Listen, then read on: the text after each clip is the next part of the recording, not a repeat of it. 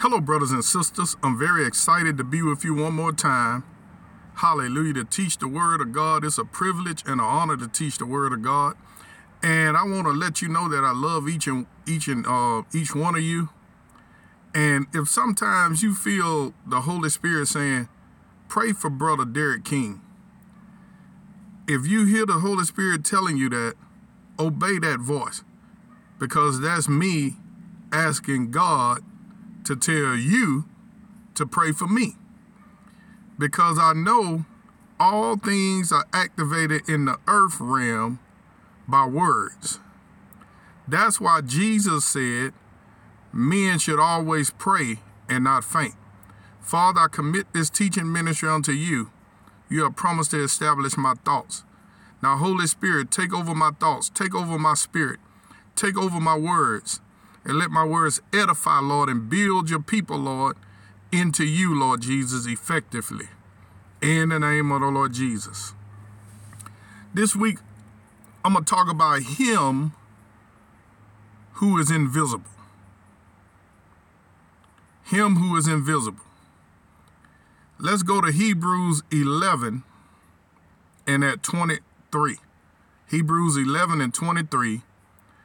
It says, by faith, Moses, when he was born, was hid three months of his parents because they saw he was a proper child.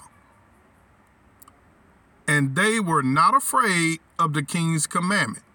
Now, you know, when Moses was born, the demons understanding prophecy, right?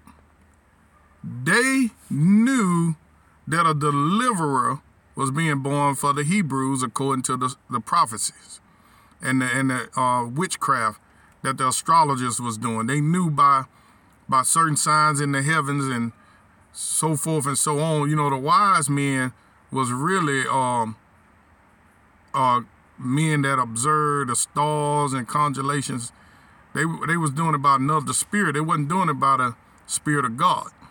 See, Jesus is the way, but it's not the only way. There's more than one way into the spirit realm.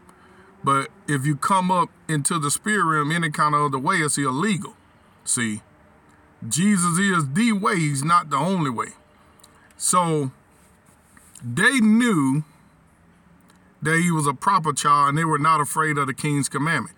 Now the kings had the king Herod, I think it was his name, and it was I think it was another Herod when Jesus was born, the same scenario. All of it prophetic. Moses being hid and then Jesus had to be hid. You see what I'm saying? Hebrews being born in Egypt. Jesus had to go to Egypt also after he was born. All right? Now, the word of God teaches that they were not afraid of the king's commandment. What was the commandment? That you kill all the children of two and under, males. And the reason for doing it, you had to abort them, was because they knew that a deliverer was coming.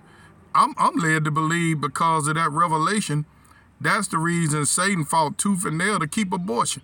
I believe some of these children would have been prophets and stuff like that, apostles and teachers and evangelists, uh, inventors, pastors and stuff. You don't know what they would have been because they they life was destroyed before they was able to grow up.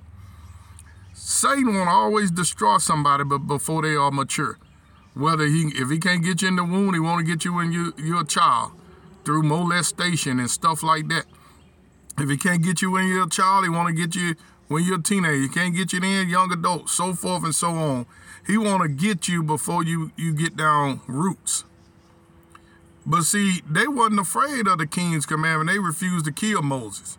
Now, verse 24 says, by faith, Moses, when he was come to years, refused to be called the son of Pharaoh's daughter. Hallelujah. So when he understood that he was a Hebrew and that he had a, a real heritage, he didn't want to be numbered with the wicked any longer. He wanted to be numbered with the Lord. That's that's a perfect type of salvation. When, when you come to the knowledge of, of, of you a king and priest, you from heaven, you start to you start to be ashamed of the things you've done in the past, and you don't want to be numbered with that bunch. You don't want to be associated with the things you used to be associated with. Now let's keep going.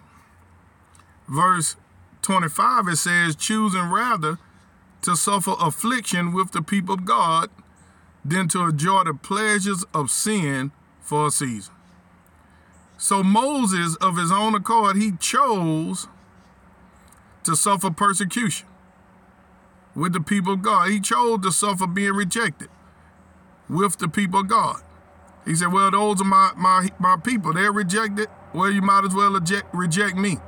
I'm not gonna go make friends with with with the uh with with Pharaoh. Some of you got pharaohs on your job. I'm not gonna make friends with Pharaoh, so so that he can not pick on me, but he picking on my brothers and sisters. So he said he chose rather to suffer affliction with the people of God than to enjoy the pleasures of sin for a season. Verse 26 esteeming the reproach of Christ greater riches than the treasures in Egypt, for he had respect unto the recompense of the reward. Listen closely. Verse 27, this is my theme for this week. By faith he forsook Egypt, not fearing the wrath of the king, for he endured as seeing him who is invisible. Let me say that again. By faith, he forsook Egypt, not fearing the wrath of the king, for he endured as seeing him who is invisible. This week, I want you to learn how to see him who is invisible. Say this. Say, Lord Jesus, I choose to learn to see him who is invisible. Who is the him who is invisible? That's your Father, your Heavenly Father. That's the Lord Jesus Christ. They are not here right now in bodily form. But even though you can't see them, you have to make sure you can see them. Now, how can you see God, the Father? How can you see the Lord Jesus Christ, even though you can't see him? How can you see him who is invisible? Take a deep breath. Let me ask you a question. Did you see that air that just went into your lungs? You didn't see it, right? But you know it went there, right? You know that air went into your lungs. But the air is actually invisible. Now you can see the effects of the wind when it blow on a tree. It'll make the tree move. It'll tear a shingle off. It'll pick up sand. You say, man, I see a whirlwind. What you're seeing is the stuff is picking up. See, because the wind itself is invisible. But you're seeing the clouds or whatever's picking up. You're seeing the shingles that blow off. You're seeing the wind by knowing it's going into your nostrils. Well, you see God through his word. See, in John, the first chapter, he said, In the beginning was the word, and the word was with God, and the word was God. So you see God by looking at his word. Can you see that? Can you see that? How do you know God exists? By looking at his word. I feel sorry for an atheist because it takes more faith to be an atheist than to believe on God. Because everybody know it got to be a creator. It's too much stuff here. How did you come into being? Who created the system to cause you to be born? See, an atheist might say, well, my mother knew my father, that's how I was born. Well, who created that system? You got to know it's a supreme being. It takes more faith to be an atheist because you got to tell yourself over and over and over again that you don't believe in God. Well, faith works the same way, but faith in the word of God produces fruit. You got to endure seeing him who is invisible. Now, it's an answer to every circumstance and every uh, consequence or anything you come up against. It's a word that'll get you out of the trouble. If you have sickness, it's a word in the Bible that'll get you out of trouble. Whatever it is, if you got financial trouble, it's a word in the Bible that'll get you out of trouble. Other words, you got to see God in His Word. I got a lot to say. I'm out of time. Be blessed.